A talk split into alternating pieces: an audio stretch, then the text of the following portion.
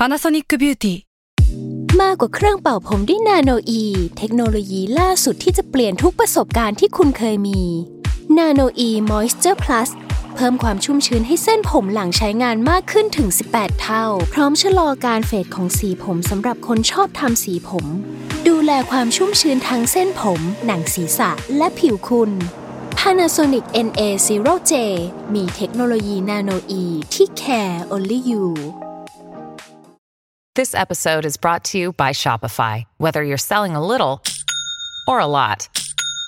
Shopify helps you do your thing, however you cha-ching. From the launch your online shop stage, all the way to the we just hit a million orders stage. No matter what stage you're in, Shopify's there to help you grow. Sign up for a $1 per month trial period at shopify.com slash special offer, all lowercase. That's shopify.com slash special offer.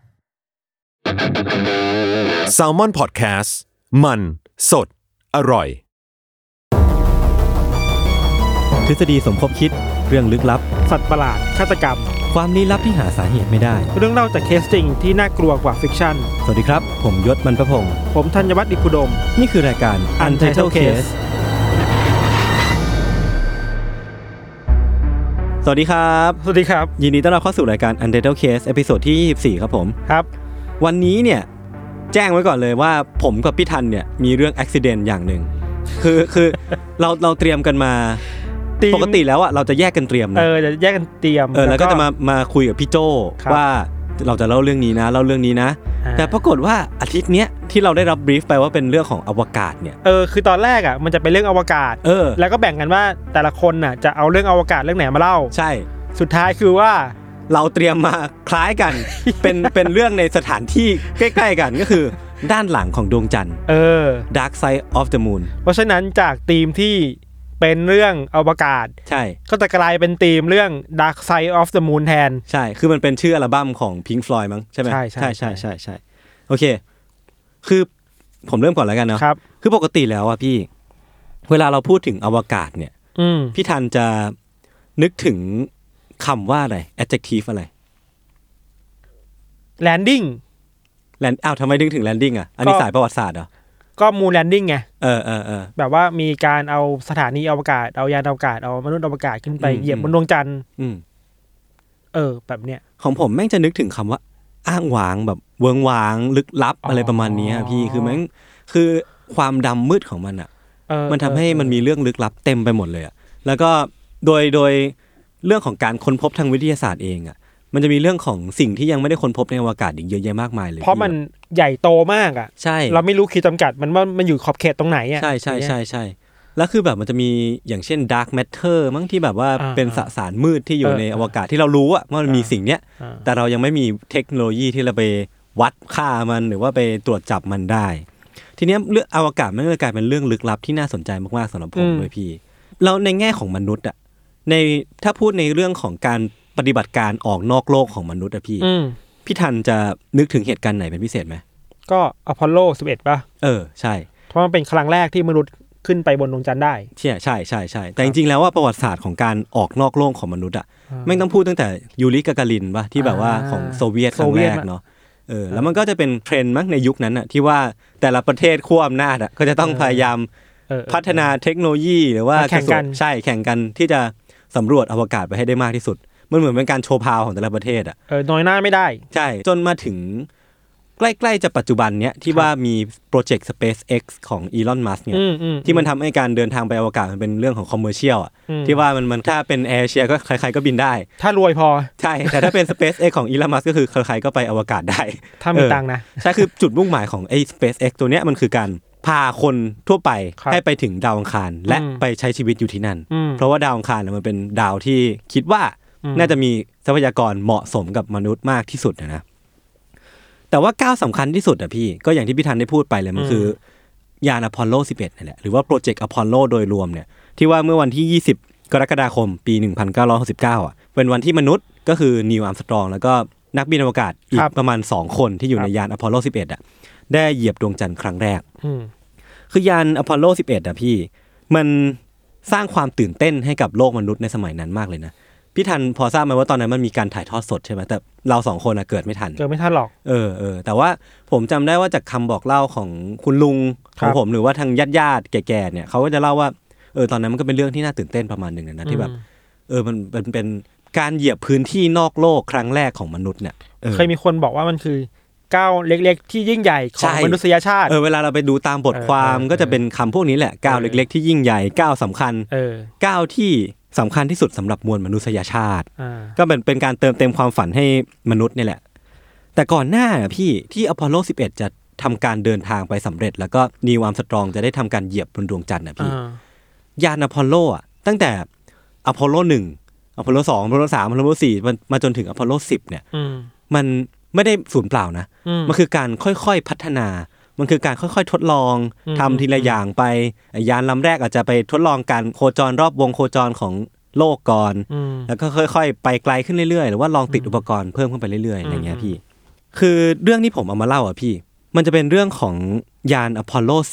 10 คือยานอพอลโล 10 เนี่ย อย่างที่ผมได้บอกไปว่าตั้งแต่อพอลโล 1 ถึงอพอลโล 11 เนี่ย มันเป็นการซักซ้อม และทุกๆยานเนี่ยมันมีความสำคัญเหมือนกันหมดครับโดยเฉพาะอพอลโล10มันเหมือนเป็นการซ้อมใหญ่อะพี่ คือเวลาอ่าเรามีกีฬาสีหรือว่ามีอ่าเชียร์ลีดเดอร์หรืออะไรเงี้ยพี่ มันจะมีวันที่เราเรียกว่าวันซ้อมใหญ่ เหมือนจริง ใช่ เหมือนจริงทุกอย่างอ่าเพียงแต่แค่ว่าอพอลโล10เนี่ยจะไม่ได้ทำการ landing ลงไปบนดวงจันทร์เท่านั้นเอง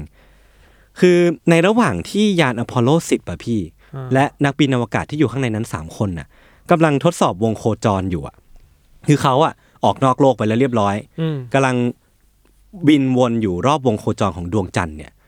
ในขณะที่เขากำลังบินไปถึงด้านหลังของดวงจันทร์อะอืมในบริเวณที่มันอยู่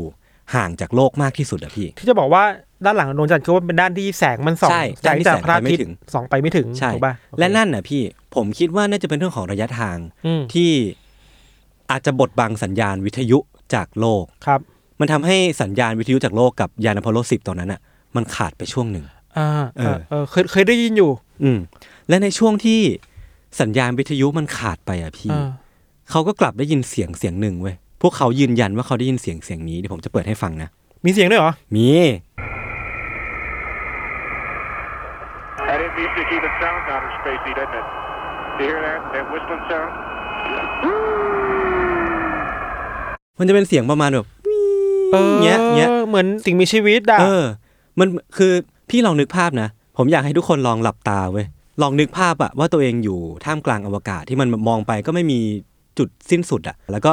จินตนาการภาพอะว่าแบบเนี่ยเรากำลังเห็นดวงจันทร์อยู่ตรงนี้นะเออเออแล้วก็แบบดวงดาวต่างๆ ก็ทำให้เรารู้สึกว่าเออเราเราอยู่ในท่ามกลางพื้นที่ที่กว้างใหญ่ แล้วก็ในขณะนั้นอะคุณก็กลับได้ยินเสียงวูเนี่ยออกมาจากวิทยุเครื่องในยานอวกาศของคุณอะเออแล้วมันไม่ใช่เสียงที่เราได้ยินกันปกติอะใช่ คือเสียงที่ผมเปิดให้ฟังเมื่อกี้อะพี่อืมมันเป็นเสียงที่ออกมาจากซีรีส์ของ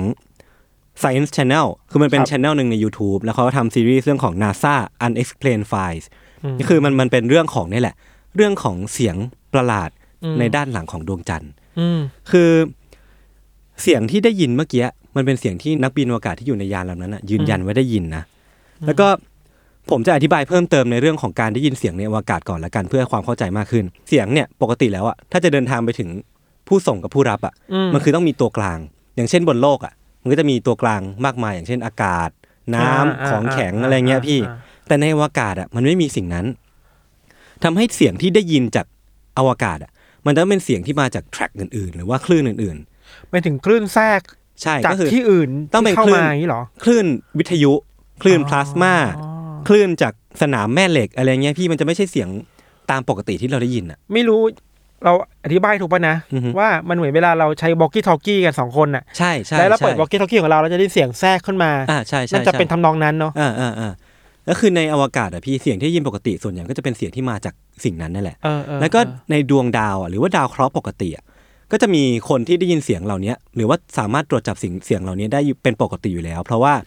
มันจะเป็นเสียงของสสารต่างๆ ที่ทำปฏิกิริยากับสนามแม่เหล็กของดาวเคราะห์ดวงนั้น หรือว่าทำปฏิปฏิกิริยากับชั้นบรรยากาศอืมแต่ว่าดวงจันทร์เนี่ย ไม่มีทั้งสนามแม่เหล็ก และทั้งชั้นบรรยากาศแปลว่าต้องมาจากที่อื่นเนาะเพราะฉะนั้นเสียงที่ได้ยินเมื่อกี้จะไม่ใช่เสียงที่เราได้ยินตามปกติจากดาวเคราะห์ปกติแน่นอนเว้ยเออ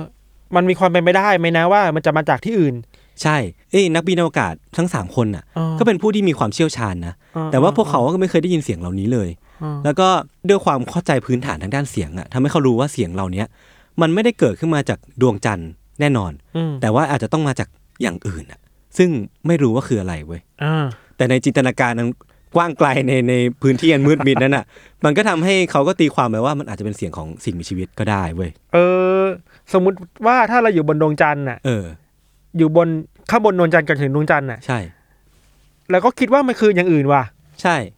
มันไม่ใช่เสียงของดวงจันทร์ปกติแน่นอนอะ เออเออเออแล้วนักบินอวกาศสามคนน่ะในอพอลโลสิบอะ ต้องเผชิญกับเสียงนั้นอะ เป็นชั่วโมงเลยเว้ยพี่ ในขณะที่เขากำลังบินวนรอบดวงจันทร์อยู่อะ ก็คือต้องเผชิญกับเสียงแบบวู้อย่างเงี้ยไปเรื่อยๆอะ เป็นชั่วโมงอะ เออ ในคลิปของ Science Channel ที่ผมอ้างไปเมื่อกี้อะพี่ มันจะได้มีการเปิดเผยบทสนทนาของนักบินที่พูดคุยกันด้วยนะครับ คือพวกเขาพูดคุยกันว่า ยืนยันว่าทุกคนได้ยินเสียงนี้ เหมือนเขาก็ถามถามๆกันนะว่าแบบเฮ้ยได้ยินเสียงนี้ปะวะอ่าแล้วก็เหมือนพวกเขาอะเรียกเสียงนี้ว่าเป็นเพลง เป็นเสียงเพลงที่ดูคล้ายจะมาจากนอกโลกอะเพราะมันมีความเป็นเมโลดี้อะมันมีความแบบขึ้นลงของเสียงมีความอ่าอ่าอ่าไพเราะบางอย่างที่ทำให้เราขนลุกไปพร้อม ๆ กันอะมีคนปล่อยเพลงออกมาบนอวกาศนี้เหรอ เออ ใช่เขาเดากันว่าอย่างนั้นเว้ยพี่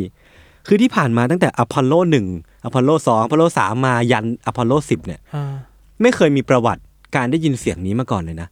ทั้งๆที่ก็มีตั้งแต่อพอลโลอะไรก็ไม่รู้แล้วที่บินวนรอบดวงจันทร์แล้วอะอาจจะแปลได้ว่า เพราะว่าอพอลโลก่อนก่อนหน้านี้อะอืมเทคโนโลยีของเราอะ มันเออยังไม่ดีพอที่จะไปรับเสียงอย่างนี้มาได้อาจจะเป็นอย่างนั้นก็ได้เออเอเอออเออแล้วก็ที่มาของเสียงนั้นก็ยังคงเป็นปริศนาไว้พี่ เพราะว่านักบินอวกาศทั้งสามคนน่ะ ตัดสินใจ ที่จะไม่ได้บอกใครหลังจากกลับลงมา เพราะว่าความน่าเชื่อถือของนักบินอวกาศอะเป็นเรื่องสำคัญมาก ในการที่เขาจะได้รับอนุญาตให้เป็นนักบินอวกาศต่อไปอะถ้าเขาสมมติว่าเขาอยู่ดีเขาลงมาเล่าให้กับผู้บังคับบัญชาเอ้ยผู้บังคับบัญชาเขาอะว่าได้ยินเสียงแปลกประหลาดเนี่ย แล้วก็ไม่รู้ว่าเป็นเสียงของอะไรอะ อาจจะทำให้ความน่าเชื่อถือของพวกเขาลดลงเว้ยพี่ แล้วก็อาจจะทำให้เขาไม่ได้รับสิทธิ์ในการบินใน flight ต่อๆไปอ๋อเออมันมันมีเรื่องอย่างนี้อเอยู่อเออจนกระทั่งสองเดือนถัดมา มันเป็นวันที่อพอลโล 11 อะ ได้ทำการลงจอดบนดวงจันทร์เว้ยพี่ครับ มันมีการรายงานว่าไมเคิลคอลลินส์อะพี่ครับเขาเป็นหนึ่งในนักบินอวกาศในยานลำนั้นเว้ยพี่ คือเขาก็ก็อ้างว่าได้ยินเสียงเฉกเช่นเดียวกันกับนักบินอวกาศในอพอลโลคนอื่น10 ใช่ ก็คือได้ยินแบบวู้อย่างเงี้ยเหมือนกันเว้ยพี่ คือเขาได้ยินเสียงเนี้ยขณะที่เขากำลังบินวนดวดวงจันทร์เหมือนกันอ๋อและขณะอยู่ บริเวณด้านหลังของดวงจันทร์เหมือนกันอืมแต่ว่าในขณะนั้นน่ะพี่มันเป็นช่วงเวลาที่นิวอัมสตรองแล้วก็บัสอัลดรินอะทั้งสองคนอะ ลงไปเหยียบดวงจันทร์เรียบร้อยแล้ว แต่เขากำลังวนอยู่ข้างรอบนั้นรอรอสองคนนี้อยู่อืมแต่คราวเนี้ยสถานการณ์ของคุณคอนลินส์อะมันแตกต่างกันจากของในยานอพอลโล 10 ไว้ยพี่ เพราะว่าก่อนหน้าที่เขาจะได้ยินเสียงเนี้ยผู้เชี่ยวชาญด้านวิทยุของนาซาก็ออกมาเตือนเขาก่อนแล้ว ว่าอาจมันอาจจะมีเสียงอย่างนี้เกิดขึ้นได้ ผู้เชี่ยวชาญด้านวิทยุของนาซาบอกว่า มันเป็นเสียงของการรบกวนกันของคลื่นวิทยุในส่วนควบคุมกับส่วนลงจอดของดวงจันทร์เป็นคือปัญหาเชิงเทคนิคเหรอใช่ คือในยานพอลโล หรือว่ายานทั่วไปที่จะลงจอดบนดาวเคราะห์อะอ่ามันจะมีสองส่วนที่สามารถแยกกันได้ ก็คือเป็นส่วนที่บินตามปกติ กับส่วนที่เป็นยานลำเล็กที่จะเอาไปลงจอดบนดวงจันทร์อ่าคือทั้งสองอันเนี้ยมันจะมีเซตวิทยุที่แตกต่างกันอ่าเข้าใจละมีวิทยุสองตัว เพราะฉะนั้นเวลาที่ทั้งสองตัวเนี้ยมันมันเปิดวิทยุพร้อมกันอะ มันก็เลยมีโอกาสที่จะมีการรบกวนกันของคลื่นวิทยุของสองชิ้นนี้ก็ได้เว้ยพี่ และนั่นก็อาจจะเป็นที่มาที่เดียวกันกับเสียงที่นักบินอวกาศในยานอพอลโล 10 ได้ยินก็ได้อ๋อเออ อันนี้คือคำอธิบายในเชิงเทคนิค เทคนิคใช่ แต่โดยสาเหตุที่ทำให้นักบินอวกาศผู้เชี่ยวชาญทั้ง 3 คนน่ะ ไม่สามารถบอกได้ว่านี่มันเป็น เสียงปัญหาทางเทคนิคอะพี่ เพราะว่ายานอพอลโล 10อะเป็นยานลำแรกในโครงการอพอลโลอ่าที่มีการเอากระสวยสำหรับลงจอดอะขึ้นไปด้วยเว้ยอ่าอ่าเพราะฉะนั้นมันก็เลยเป็นครั้งแรกที่อาจจะมีปัญหาทางเทคนิคนี้โอเคเกิดขึ้นได้โอเคแต่ยังไงก็น่ากลัวอยู่ดีเว้ยพี่พี่ลองนึกภาพดิว่ากำลังเดินทางอยู่ท่ามกลางความมืดมิดอะสำหรับเราเราคิดว่ามันน่าจะมี สิ่งมีชีวิตอะไรบางอย่างเว้ยเออ คอยส่งเสียง เรียกร้องมาจากมุมมืดของดวงจันทร์ว่ะ เออเพราะเราก็มองไม่เห็นเราก็ไม่รู้ว่ามันมีอยู่เปล่าเว้ยอีกทฤษฎีหนึ่งอะอืมเน้นเราคิดแบบเร็วๆนะเว้ย อืมมันอาจจะเป็นหอกลองกินุสอะ เฮ้ยจากอีวานเกเลียนอะ ขนาดนั้นเลยเหรอที่อีวานเกเลียนจากบนพื้นโลกอะเออเคลี้ยงไปอะ เพื่อฆ่าเทวทูตแล้วมันก็เผลอไปลงบนดวงจันทร์เว้ย เอาแล้วแล้วมันเป็นไอที่ความเร็วเสียงแบบนั้นอะ อาจจะกลายเป็น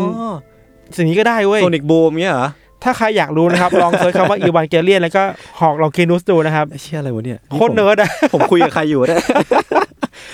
แต่ว่านั่นแหละพี่มันจะมีนักบินอวกาศบางคนเนี่ยที่ไม่ครับเชื่อว่าไอ้ปัญหาทางเทคนิคเหล่าเนี้ยคือสิ่งที่ทำให้นักบินอวกาศบนยานอพอลโล10ได้ยินเว้ยเออเพราะว่าเขาอะเชื่อว่านักบินอวกาศทุกคนอะล้วนมีความเชี่ยวชาญ แล้วก็มีประสบการณ์มากพออะเออที่จะแยกแยะได้อะว่าเสียงที่เขาได้ยินอะ นั่นคือเสียงเรื่องของการขัดข้องหรือเปล่า หรือว่ามันหรือว่ามันเป็นเสียงของอะไรก็ตาม คือไม่น่าพลาดแหละ คนไม่แบบน่านี้พลาดเชี่ยวชาญมาแล้วใช่ไหมใช่ใช่ใช่แล้วเขาก็พูดออกมายืนยันว่า อะไรก็ตามที่มันถูกบันทึกไว้อะแสดงว่ามันมีอยู่จริงเว้ย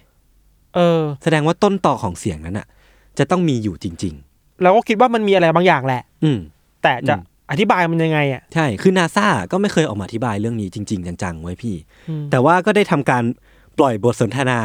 ที่มันออกมาในรูปแบบของการพิมพ์อะอืมไว้ตั้งแต่ปี 2008 แหละ แล้วก็อืมปล่อยเสียงบันทึกไว้ในเว็บไซต์อืมเดี๋ยวผมแปะลิงก์ไว้ให้ในคอมเมนต์แล้วกันครับ ก็ไปฟังหลอนๆกันดูได้ ใช่ใช่ก็นั่นแหละพี่แต่ว่าเสียงต้นต่อจริง ๆ ของมันก็ยังไม่เคยมีใครรู้เว้ยมันยิ่งทำให้เราคิดว่า อืมการขึ้นไปบนอวกาศนั้นอะ อืมมันไม่สามารถหลีกเลี่ยง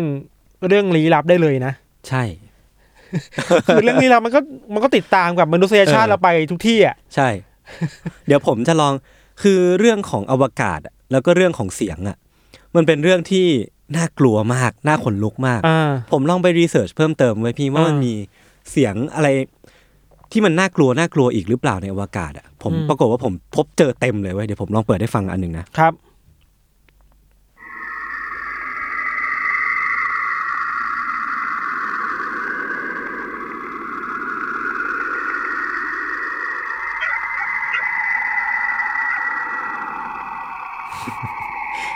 เออนี่ปีศาจแน่ๆอันเนี้ยผมอันเนี้ยแมันเป็นครับมันเป็นเสียงจากยานแคสซินีเว้ยพี่ คือเขาอ้างว่านาซาอ้างว่าเป็นการเป็นเสียงของการปล่อยรังสีของดาวเสาร์เว้ยเออ มันมันจะมีความเสียงเหมือนเสียงโหยหวนของอะไรบางอย่างอยู่อะเออแล้วมันจินตนาการอะถ้าสมมติว่าพี่อยู่บนอวกาศอะแล้วพี่ได้ยินเสียงเนี้ยไม่มีทางเลยเว้ยพี่ที่พี่จะคิดว่ามันเป็นเสียงของไอของดาวเสาร์อะเราไม่สามารถตั้งสติให้มั่นคงได้ใช่กับเสียงเนี้ยเดี๋ยวผมเปิดให้ฟังอีกอันหนึ่งอันนี้อันนี้ผมชอบ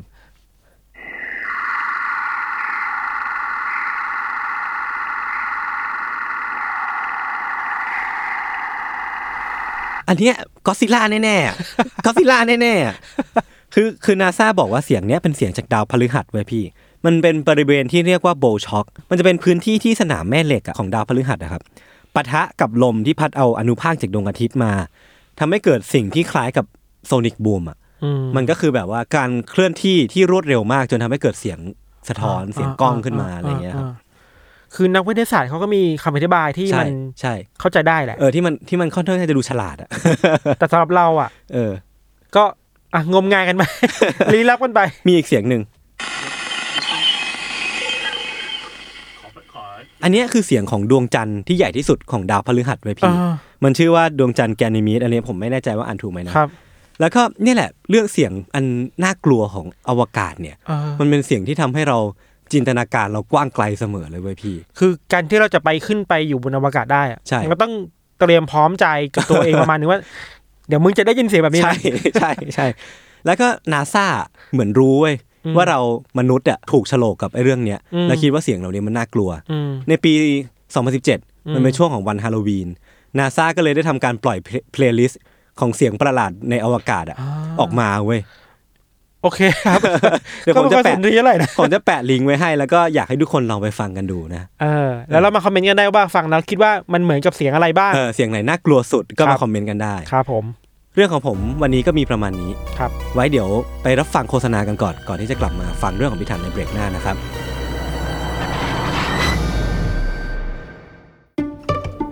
สวัสดีครับคุณผู้ฟัง พวกเรา s ซ l m o n Podcast อยากชวนคุณไปฟังรายการใหม่ในซีซั่น2ของพวกเรานะครับ รายการ Random As Fact เป็นพอดแคสต์ Fun Fact ที่จะมาเล่าทริเวียขนาดสั้นพอดีคำ ความยาว 1-2 นาที ที่เต็มไปด้วยเรื่องน่ารู้ที่ไม่รู้จะรู้ไปทำไม แต่รู้ไปก็สนุกดีครับพับลิชตอนใหม่ทุกวัน หรือว่าคุณจะเก็บไปฟังรวดเดียว 5-10 ตอนเมื่อไหร่ที่คุณสะดวกก็ได้นะครับ สามารถติดตามรายการ Random As Fact เพียงเซิร์ชว่า Random As Fact ในทุกช่องทางที่คุณฟังพอดแคสต์ครับ ขอบคุณครับ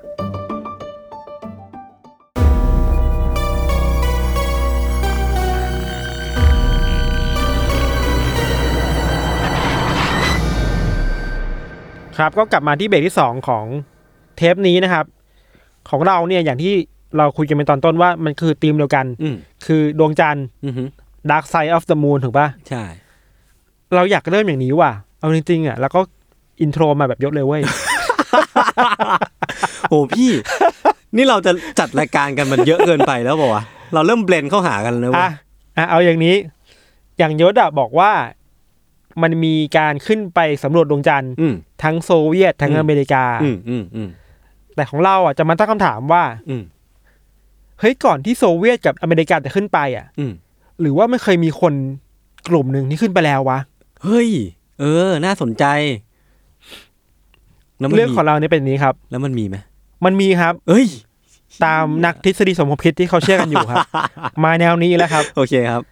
เราบอกไว้อย่างนี้ก่อนเลยก็ได้ครับว่า กลุ่มคนที่ขึ้นไปเหยียบบนดวงจันทร์อ่าตามทฤษฎีที่เราจะเล่าเนี่ย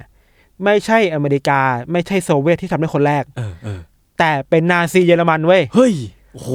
ภายใต้การนำของอดอล์ฟฮิตเลอร์โอ้โหก็ตั้งแต่สงครามโลกครั้งที่สองเลยนะ เออโอ้โหเรื่องมันเริ่มต้นอย่างนี้ครับ คือว่า ช่วงหลังมาเนี่ยเราไปเจอทฤษฎีสมคบคิดอันหนึ่งที่เขาบอกว่า บนดวงจันทร์น่ะมันมีฐานทัพของนาซีเยอรมันตั้งอยู่เว้ยเฮ้ย จริงปะเนี่ยเราก็ไปย้อนดูว่ามันมีใครพูดถึงเรื่องแบบนี้บ้างนะครับอ่าฮะมันมีนักทฤษฎีสมคบคิดคนหนึ่งชื่อว่าคุณวลาดิเมียร์เทอร์ชิสกี้ครับเป็นชาวบัลแกเรียอืมคุณเทอร์ชิสกี้เนี่ยเขาบอกว่า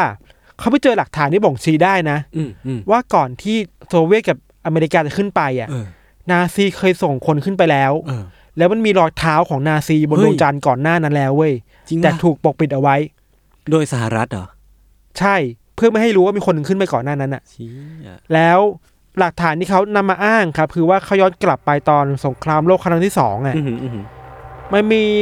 ทีมนักวิทยาศาสตร์ นักวิจัยของนาซีเนี่ยที่สร้างเทคโนโลยีที่ล้ำๆมาได้ตลอดเลยอะอืม ซึ่งก็ทำได้จริง ๆ นะ อ่าฮะ นาซีมีนักวิทย์ที่เก่งมากหลายคนอะอืมที่ช่วยกันสร้างจรวด อ่า สร้างอาวุธในการโจมตีอีกฝ่ายครับ อืมรวมถึงผมก็ไปเคยไปได้ยินมาว่าแบบอดอล์ฟฮิตเลอร์เองอะอืม ก็ให้งบสนับสนุนการวิจัย ใช่ การทดลองทางวิทยาศาสตร์เยอะมากเหมือนกัใช่น ใช่ใช่ใช่หนึ่งในนั้นน่ะที่เป็นผลงานของนาซีที่เอ่อเรียกว่าน่าเกรงขามแล้วกัน อืมคือจรวด V2 เว้ย อืม จรวด V2 เนี่ยมันสามารถยิงได้แบบในระยะไกลมากอะอืมทำให้อังกฤษทำให้สัมพันธมิตรแบบวุ่นวายมากอะนอกจากที่มันยิงได้ไกลแล้วอะอืมบางข้อมูลบอกว่าจรวด V2 มันสามารถยิงขึ้นไปบนท้องฟ้าได้สูงถึงระดับอวกาศเลยอะโอ้โหแบบนั้นน่ะแล้วคุณเทอร์ซิสกี้เนี่ยครับเขาก็เสนอต่อว่า นอกจากสามารถคิดค้นไอ้พวกจรวด V2 หรือว่าเทคโนโลยีการสงครามแบบนี้ได้แล้วเนี่ยอืม ในเบื้องหลังของนาซีอะอืม เขายังแอบพัฒนาเทคโนโลยีด้านอวกาศอยู่เรื่อยๆเลยเว้ย อ่าฮะอย่างตอนสงครามโลกครั้งที่สองอะมันเคยมีการนำยานอวกาศอะอืมขึ้นไปบนดวงจันทร์ได้แล้วอะ อืมในวันที่ 23 สิงหาคม ปี 1942 เว้ย โอ้โหก่อนที่สงครามโลกจะจบด้วยซ้ำอะ อ่าฮะหลังจากที่ มีการนำเอานาซีขึ้นไปบนดวงจันทร์แล้วอะอืมมันก็มีการส่งคนขึ้นไปเรื่อยๆเลยเว้ยอืมตามที่เขาอ้างนะอืมเพื่อขุดอุโมงค์อะอืมเพื่อแบบสร้างฐานใต้ดินในดวงจันทร์อีกทีนึงอะอ่าฮะเพื่อไม่ให้คนเห็นนะว่ามันมีอะไรเออเกิดขึ้นบนดวงจันทร์อะเออ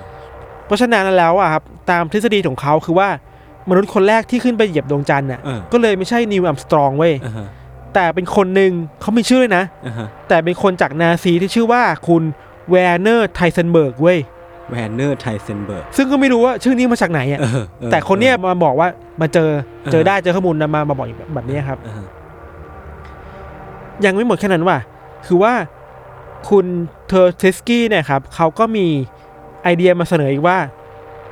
มันมีการสร้างฐานทัพลับของนาซีอะอืมที่มีศูนย์บัญชาการอยู่ที่อิตาลี อ่ากับที่แอนตาร์กติกาโอ้โหสองฐานเนี่ย อ่าฮะ มีนักวิจัย มีนักวิทยาศาสตร์คอย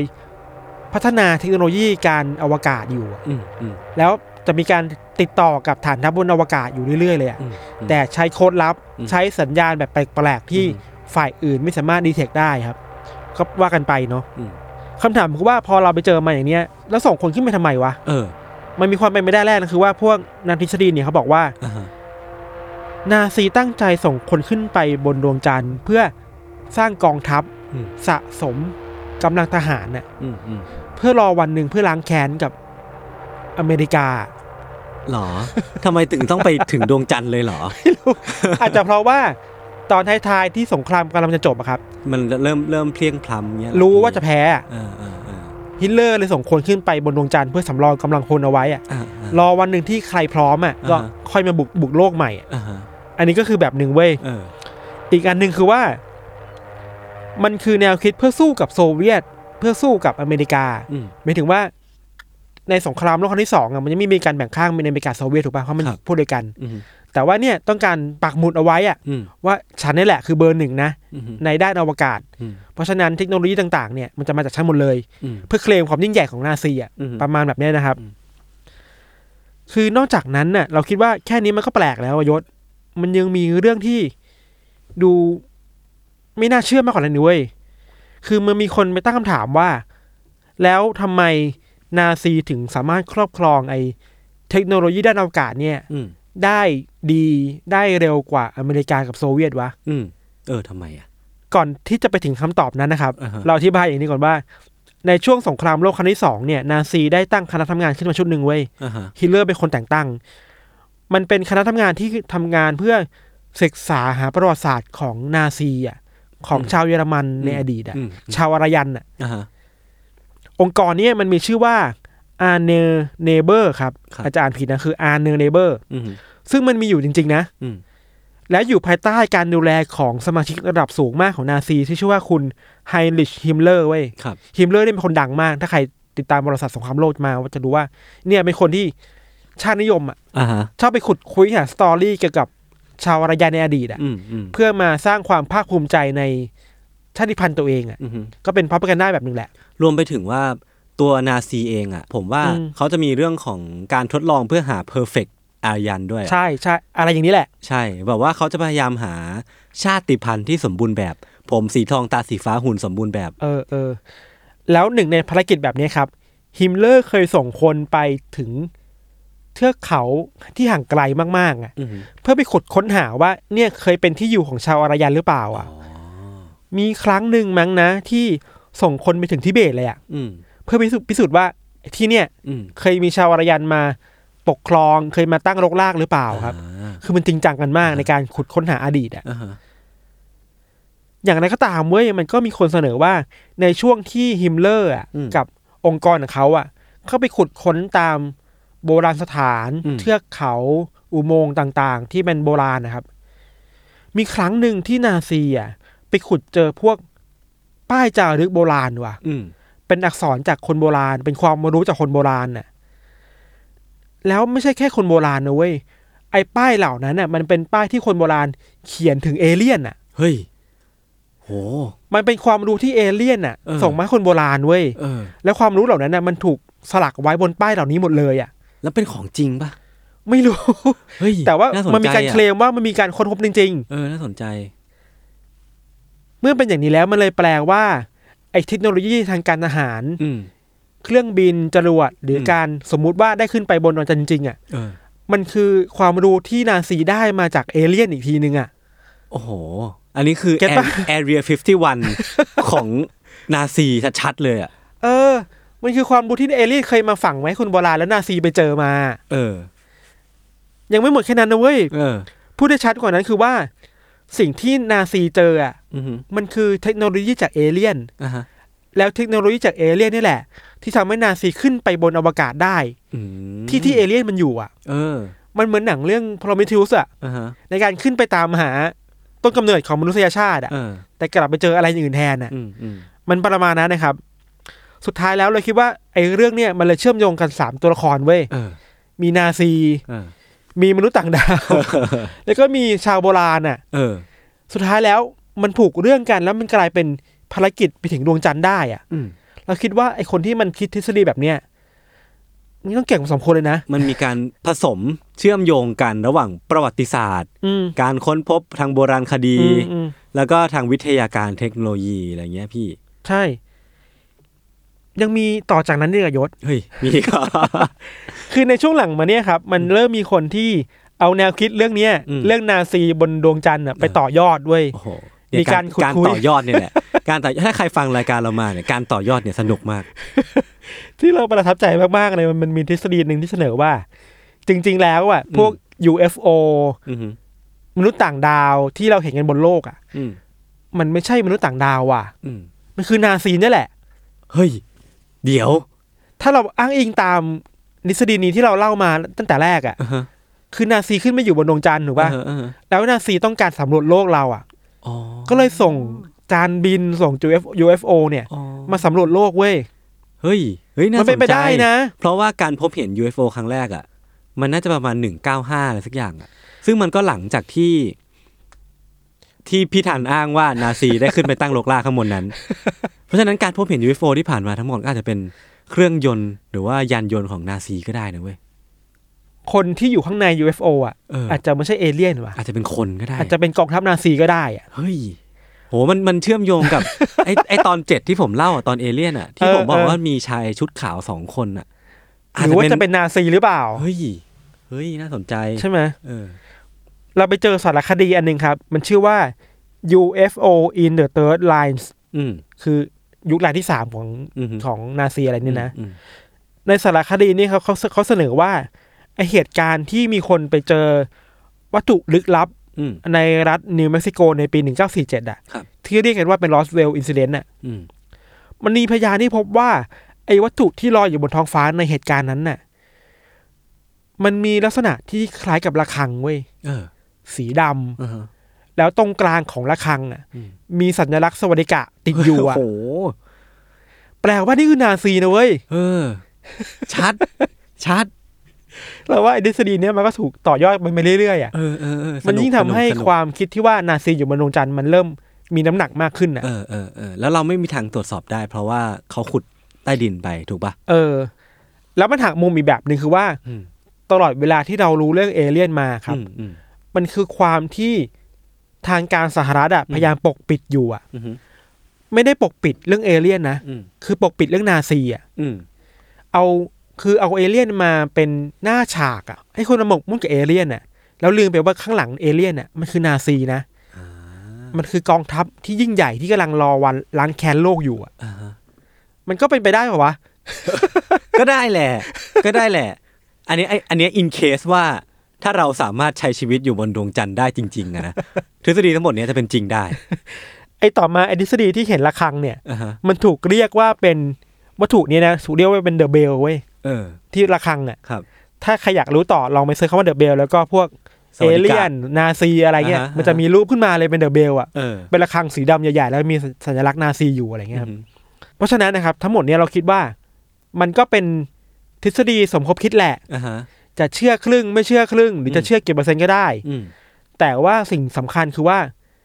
เฮ้ยคนเราอะเวลามันหมกมุ่นกับนาซีอะอืมอืมมันหมกมุ่นกับหลายเรื่องมากเลยนะใช่ ไม่ใช่แค่ว่านาซีบนดวงจันทร์นะอืมในทฤษฎีที่เราเคยบอกไปเรื่องโลกโลกลวงโลกกลวงอะมันก็คิดว่ามันมีนาซีอยู่ในโลกกลวงอะอ่าอยู่ใจกลางโลกอะเออแล้วนี่คืออ้าวไม่ได้อยู่ใจกลางโลกแล้วไปอยู่บนไปอยู่ดวงจันทร์บนดวงจันทร์แทน ก็แสดงว่าแบบอะไรก็ตามที่มันเป็น point of attraction อะอื มมันมันมันจะทำให้เกิดทฤษฎีสมคบคิดต่างๆมากมายมาล้อมรอบมันอะใช่ก็ยังใช่เป็นประโยคที่เราพูดซ้ำไปซ้ำมาเสมอแหละว่าเนี่ยแหละ เรื่องความธรรมดามันน่าเบื่อพยายามหาความสนุกมาให้มันสะหา alternative reality ให้มัน หรือบางทีครับ เราพยายามจะนิยามความยิ่งใหญ่ของนาซีอะอืมโดยไม่อยากจะมองความเก่งกาจในตัวมันเองอะอืมอืมบางคนอาจจะไม่ชอบนาซีอยู่แล้วอะใช่พยายามจะหาแบบเอ้ยมึอืงมไม่ได้เก่งเพราะตัวมึงเองเองหรอกอ่ามึมึงเก่งเพราะเอเลี่ยนช่วยไงอ่า มึงเก่งเพราะว่ามึงมีเทคโนโลยีแบบนี้จากต่างดาวไงอืมอะไรเงี้ยมันก็แล้วแต่คนจะเชื่ออืมอืมอืมสุดท้ายแล้วครับ ถ้าใครอยากรู้เรื่องนาซีบนดวงจันทร์เนี่ย มันมีหลักฐานอันหนึงเว้ยเออที่คนคิดว่ามันมีเมสเซจแอบแฝงอยู่เว้ยอ่าฮะอ่าฮะมันปรากฏอยู่ในหนังที่ชื่อว่าไอรอนสกายไม่เคยดูอะเรื่องเนี้ยมันพูดแบบตรงลงไปตรงมามากเลยว่า มีนาซีอยู่บนดวงจันทร์เหรอแล้วตั้งฐานทัพอยู่บนดวงจันทร์เออแล้วในวันหนึ่งอะอืมได้ส่ง UFO กับยานบินเยอะๆอะ มาบุกโลกเว้ยเพื่อล้างแค้นเฮ้ยอันนี้เพื่อคือพล็อตเลยเหรอเพื่อครองโลกอะเออคนบอกว่าไอ้หนังเรื่องนี้นี่เนี่ยอืมมันคือหลักฐานว่านี่ไงมันมีคนพยายามจะบอกเราอยู่นะอืมว่ามันมีนาซีอยู่บนดวงจันทร์จริงอ่าฮะๆเพราะฉะนั้นเราต้องระวังตัวกันเอาไว้อะเออเอออันนี้ directed by คุณคุณคุณนักวิจัยคนนั้นปะเนี่ย ไม่รู้ไม่รู้ไอ้รัสกายมันฉายในปี 2012 ครับอุ้ยก็ไม่นานวันนี้ ไม่นานสามารถดูใน YouTube หรือว่าดูตัวอย่างใน YouTube ได้มันครัมีบอยู่อะไรเงี้ยครับอืม ก็ประมาณนี้ครับโอ้โหเรื่องอวกาศอะพี่โอ้โห มันทำพาจินตนาการเราไปกว้างไกลเหมือนกันนะไม่ว่าจะเป็นเรื่องของความลึกลับในตัวมันเองอะทั้งในเรื่องของการที่เรายังไม่สามารถค้นพบได้ทุกอืมอย่างหรือว่า คือมันก็มีคนที่ตั้งคำถามว่าเราจะสำรวจอวกาศไปทำไมเหมือนกันอืมแต่ว่าจริงๆแล้วอะนักวิทยาศาสตร์หลายคนหรือว่านักฟิสิกส์ดาราศาสตร์เขาก็จะพูดว่าการสำรวจต้นตอหรือว่าจุดกำเนิดของอวกาศมันคือ การสำรวจที่มาของการเกิดมนุษย์ด้วยอะไรประมาณใช่นั้นใช่เราศึกษาสิ่งที่ใหญ่กว่าเพื่อเข้าใจตัวเราเอง อยากรู้อะว่าอืมเราเกิดมาได้ยังไงอะใช่ เพราะฉะนั้นเราต้องไปค้นหาต้นตอต้นตอของมันที่อาจจะอยู่บนอวกาศอะเออเออแต่ว่าบางทีถ้าการออกไปค้นหาแล้วอะอืมมันก็เจออะไรแบบนี้แบบที่ใช่ยศกับเราเล่าอะมันก็จะนำพาเรื่องราวอันลึกลับเสียงประหลาดเข้ามาหรือว่าจะไปเจอกับกองทัพนาซีเข้าก็ได้ อาจจะแบบมีคนคอย หลบอยู่ที่หลังมุมของที่ใดที่หนึ่งในดวงจันทร์อะไรเงี้ยครับอ่าฮะประมาณนี้ครับครับผมสำหรับวันนี้เรื่องที่ผมและพี่ทันเตรียมมาก็มีประมาณนี้ ติดตาม u n d e r t a l e Case ต่อได้ในอีพิโซดต่อๆไป ทุกวันเสาร์แล้วก็